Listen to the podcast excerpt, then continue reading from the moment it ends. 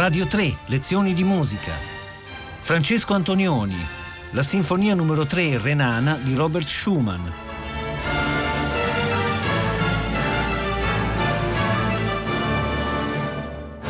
Buongiorno da Francesco Antonioni. Proseguiamo il nostro viaggio nelle sinfonie di Robert Schumann con la terza sinfonia opera 97. La prima sinfonia della quale ci siamo occupati nella scorsa lezione fu scritta nel 1841 in cinque giorni dal 23 al 28 gennaio del 1841. Dieci anni dopo, invece, a Düsseldorf, la terza sinfonia di Robert Schumann impiega molto più tempo per venire alla luce. Tuttavia si tratta di un periodo apparentemente felice, quello di Düsseldorf. Schumann aveva un lavoro stabile, aveva tutte le condizioni per poter vivere una vita decorosa, ma era un periodo già velato dalle difficoltà di carattere del compositore, che poi, come si sa, lo portarono alla follia. Robert Schumann era persona timida e doveva fare invece il direttore d'orchestra, aveva molta fatica nell'affrontare gli impegni sociali che venivano richiesti dal suo ruolo di direttore stabile a eh, Düsseldorf e la sua personalità bipolare stava per venire sempre più in evidenza. Tuttavia, dopo un viaggio compiuto lungo il fiume Reno, Düsseldorf si trova sul Reno, eh, dopo questo viaggio con Clara, Schumann se ne esce con un tema davvero felice.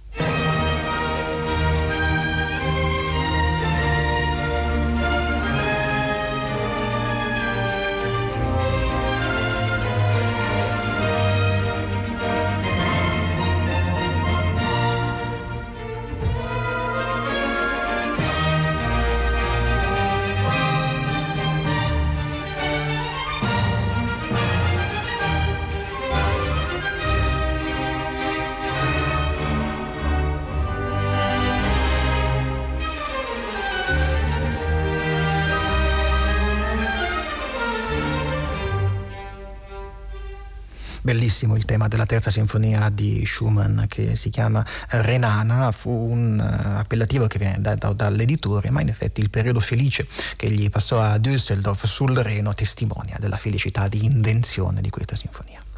Comunque sia, anche un tema così positivo, solare e carico di energia come un fiume che scorre veloce e maestoso è carico di ambiguità.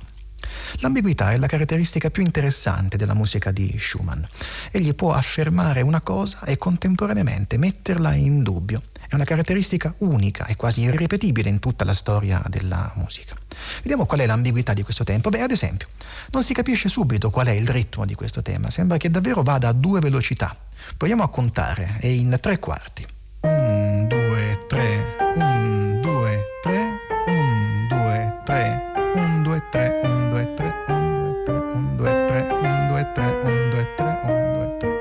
Sembra che ci sia un'accelerazione interna, questo è un trucco che non inventa Schumann, esiste dalla notte dei tempi, però in questo caso davvero sembra che ci sia una forza propulsiva che si scatena solo uh, dopo un po'.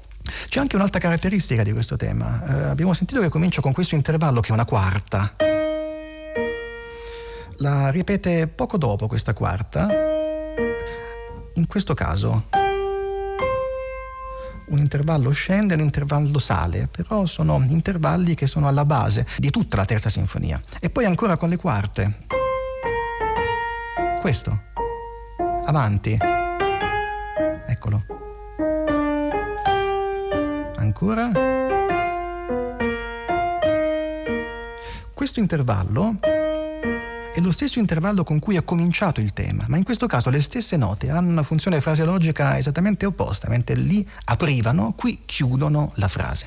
C'è anche un'altra caratteristica che riguarda l'armonia. C'è una discesa nel basso, proverò a mettere in evidenza qui al pianoforte. Sentire il basso? Ancora?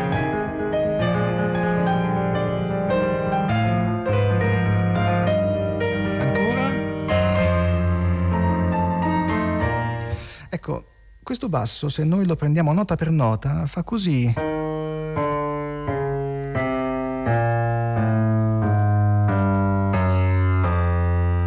Questa è una scala cromatica che viene sovrapposta invece al tema superiore che è del tutto diatonico. Ebbene, il cromatismo servirà ad esempio nel terzo movimento della sinfonia. Sentite come fa il terzo movimento.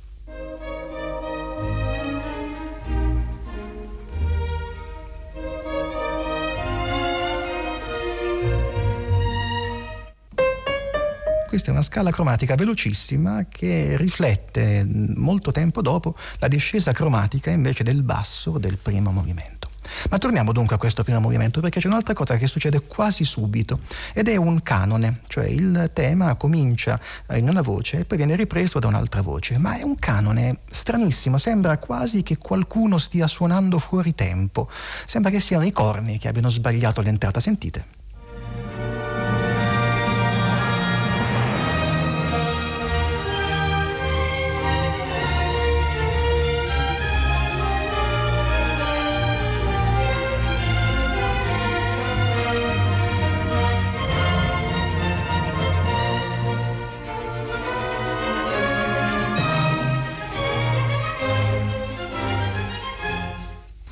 Veramente strano questo, questo canone. Eh, prima di riascoltare, adesso ascolteremo tutta l'esposizione del primo movimento, vorrei presentarvi il secondo tema di questa forma sonata. Ascoltiamolo.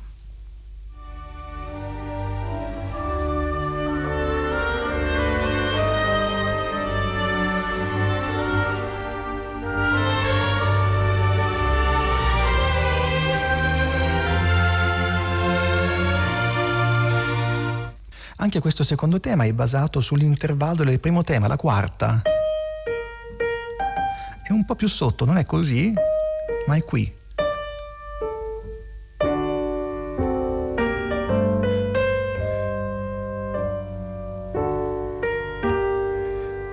Questo è il percorso del secondo tema che parte da questo intervallo e lo, mm, lo ripropone subito dopo. Un'altra volta qui.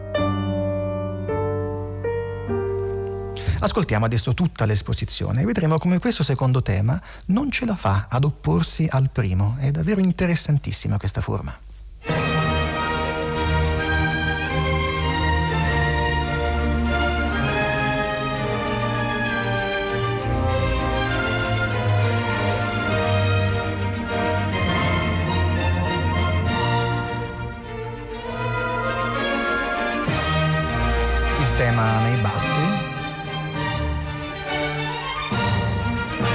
Sviluppo.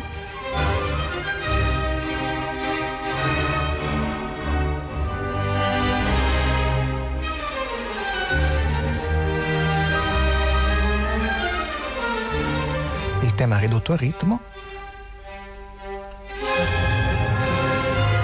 Ancora il ritmo del tema. E si prepara la ripetizione del tema a canone.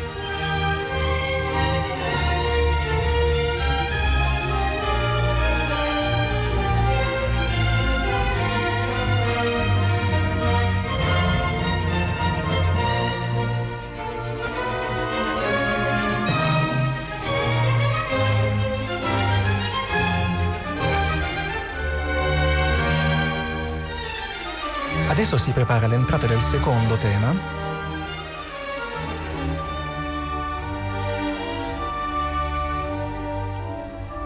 Eccolo qui.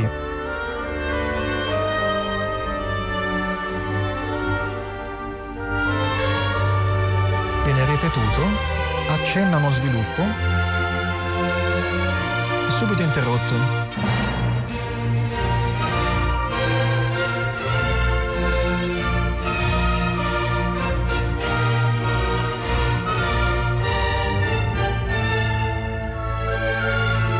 Prova un'altra volta il secondo tema farsi largo.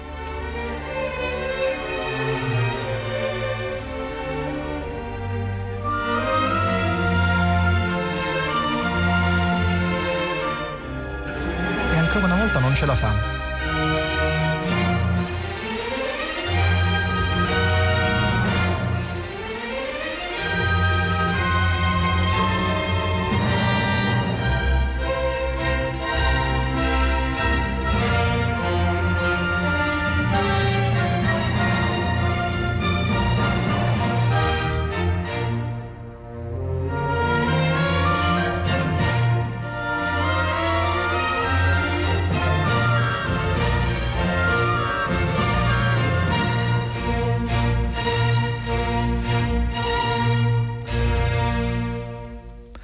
Interessantissima questa forma, non è un contrasto fra due temi, è un tema imponente, il primo tema che davvero ha una forza propulsiva enorme, che però ha una sfaccettatura, cioè il secondo tema è una visione differente del materiale del primo tema, è una visione un po' più timida, un po' più lirica e viene schiacciata dalla forza dirompente del primo tema. Questa è la forma per Schumann, un contrasto di caratteri più che un contrasto di temi. Lo sviluppo di questo primo movimento è un capolavoro. È un capolavoro perché c'è sempre una melodia che guida il discorso, è un flusso continuo questo primo movimento di canti che si intrecciano l'uno nell'altro, un flusso che dura otto minuti ininterrotti di canto. Eh, lo sviluppo è molto lungo da ascoltare, forse troppo per questa lezione di musica, ma è talmente un capolavoro che vorrei darmene semplicemente un accenno. Sentite come comincia.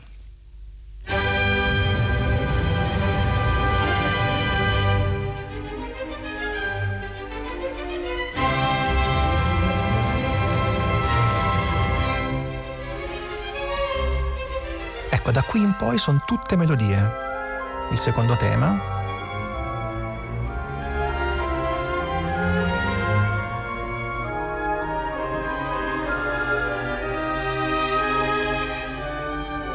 Qui cantano i violini con i legni che li accompagnano. Il canto passa alle voci interne, adesso ai bassi. Queste figurazioni veloci sono estremamente cantabili.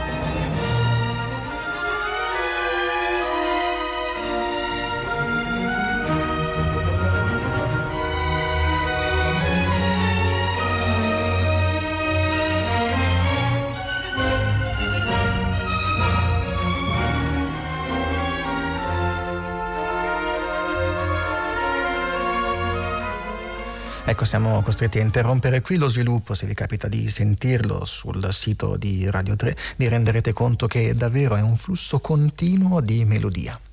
Come accade nella prima sinfonia, anche in questa terza sinfonia di Robert Schumann, la coda del primo movimento anticipa il secondo movimento. Vi ricordo qual è la caratteristica di questo primo movimento? Essere basato su un intervallo di quarta. Uno che scende, e uno che sale.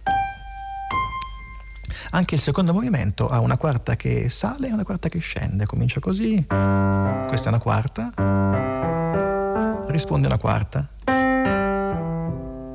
Ma tutto però è anticipato dalla fine del primo movimento. Ascoltiamolo in sequenza.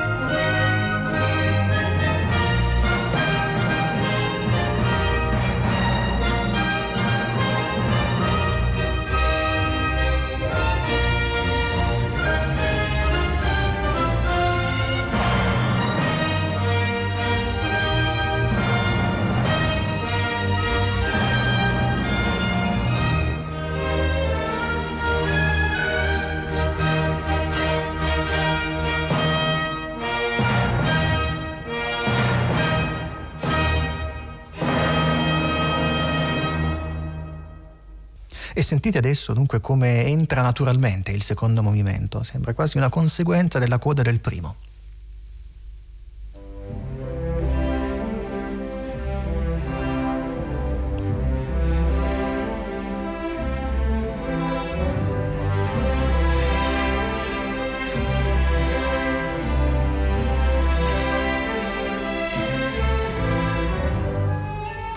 Carattere di questo tema è molto popolare, una specie di valzer lento, è un Ländler per essere esatti, e il ritmo è scandito da timpani, corni e trombe, è un po' come una specie di banda.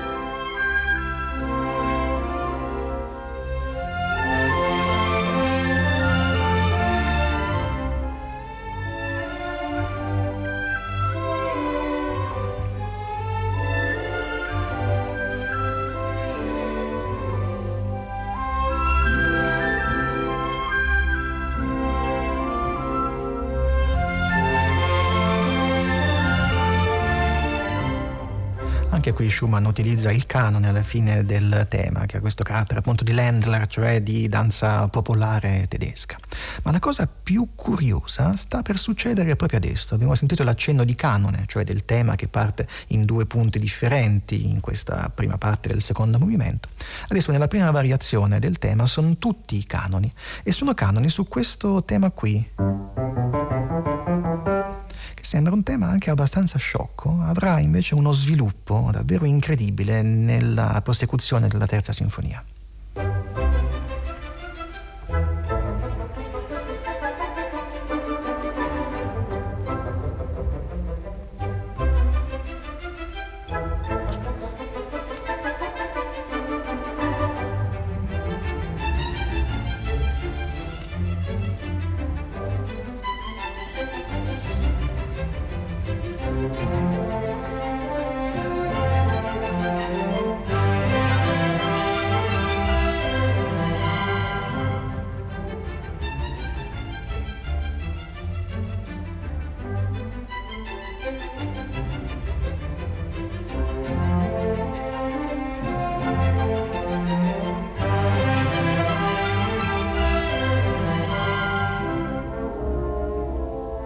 Ecco, questa sembrerebbe quella che si chiama una variazione ornamentale, cioè viene aggiunta questa figura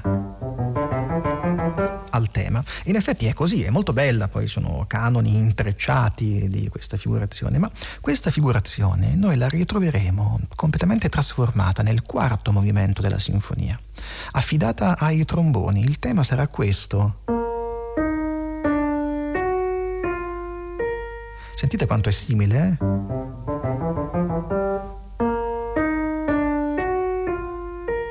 Il fatto è che cambia timbro, cambia velocità, è lentissima questa introduzione se paragonata invece al brio dello scherzo e diventa qualcosa di solenne, una specie di costruzione contrappuntistica, un canone anche in questo caso ma molto più lento. Ascoltiamo l'inizio del quarto movimento.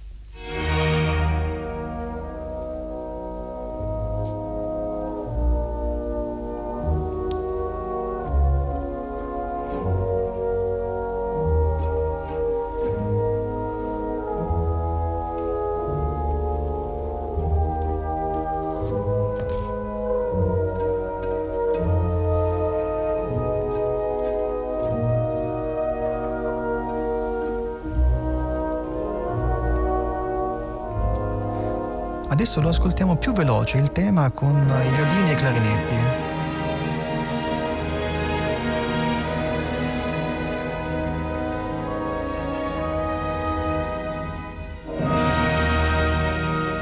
Di nuovo tutta l'orchestra che si produce in un canone bellissimo.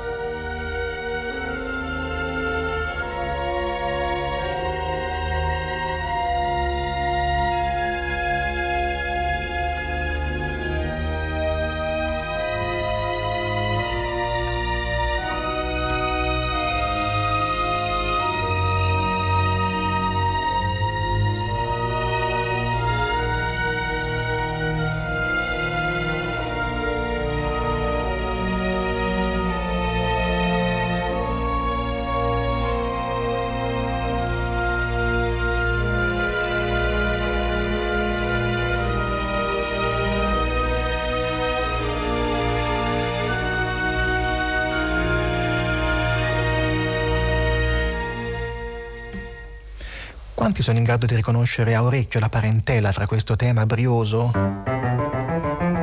e questo tema solenne?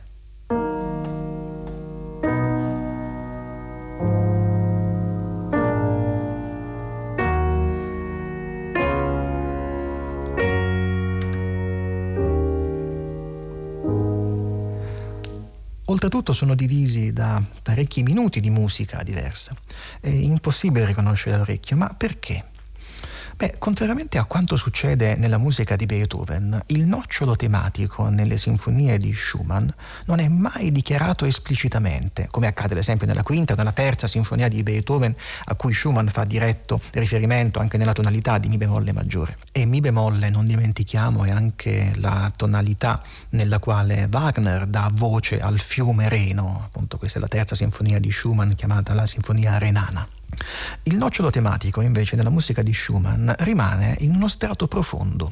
Ne emergono riferimenti, segnali, analogie, a volte si potrebbe dire metafore, ma il nocciolo come tale non viene mai reso esplicito. Anche questo ha una spiegazione secondo me, la spiegazione è che questo nocciolo tematico per Schumann è essenzialmente ambiguo. È un principio duale che contiene sia un'affermazione che una smentita. Può esprimersi solo attraverso il contrappunto. Il contrappunto è la sovrapposizione di più melodie, di più temi.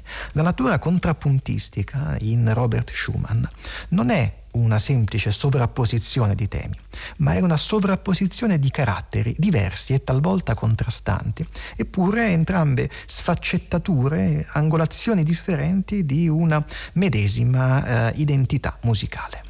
La musica di Schumann perde quel carattere di difficoltà, di elusività che a volte le si rimprovera, soprattutto allo Schumann sinfonico, solo quando si smetta di cercare di comprendere la musica di Schumann come un messaggio univoco e quando la si accetta nella sua plurivocità equivoca e contraddittoria.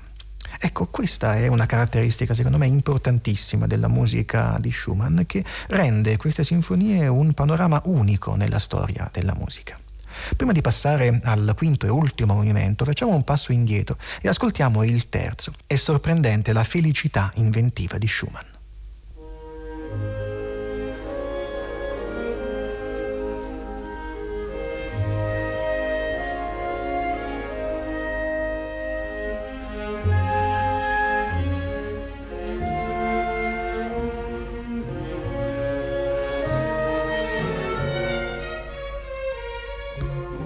Quasi inutile dire che questi spunti melodici derivano dal primo movimento. Deriva dal primo movimento il movimento eh, cromatico dei violini, sentite? Questo.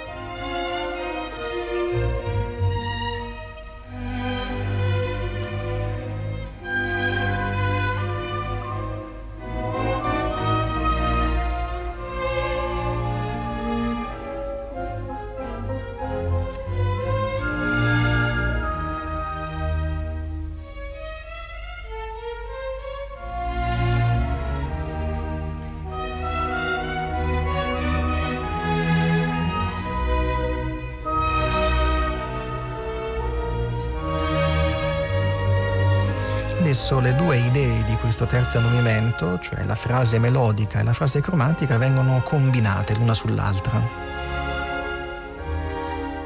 La frase cromatica, la frase melodica sopra. Ancora cromatica, di nuovo melodica. Quest'altra frase bellissima che dà l'idea davvero dello scorrere nobile e placido delle onde di un fiume.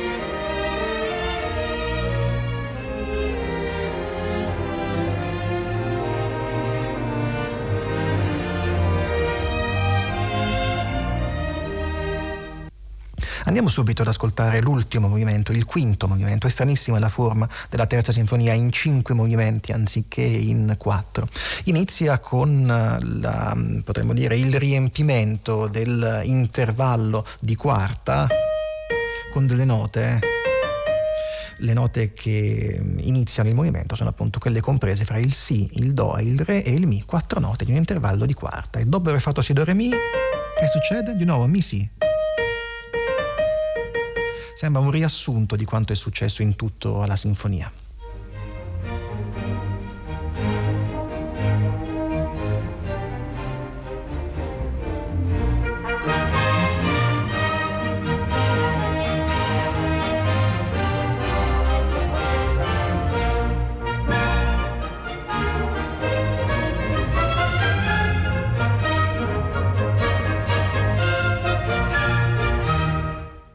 Questo ultimo movimento ci sono riferimenti, mascheramenti, allusioni, a volte metafore di quello che è successo in tutta la sinfonia. Mai citazioni letterali, ma invece sempre trasformazioni dei temi. Ricordate questo? Sentite come ritorna trasformato adesso nell'ultimo movimento.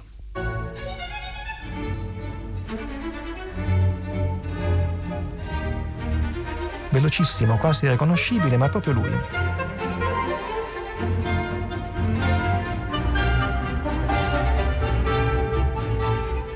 E il finale di questa sinfonia sarà qualcosa di cui Gustav Mahler, che pure mise mano alla orchestrazione che ha alcuni problemi non indifferenti da parte di Schumann, sarà qualcosa di cui Gustav Mahler si ricorderà molti anni più tardi. Ascoltiamo che cosa succede a un certo punto nel finale e troverete il riferimento a Mahler esplicito.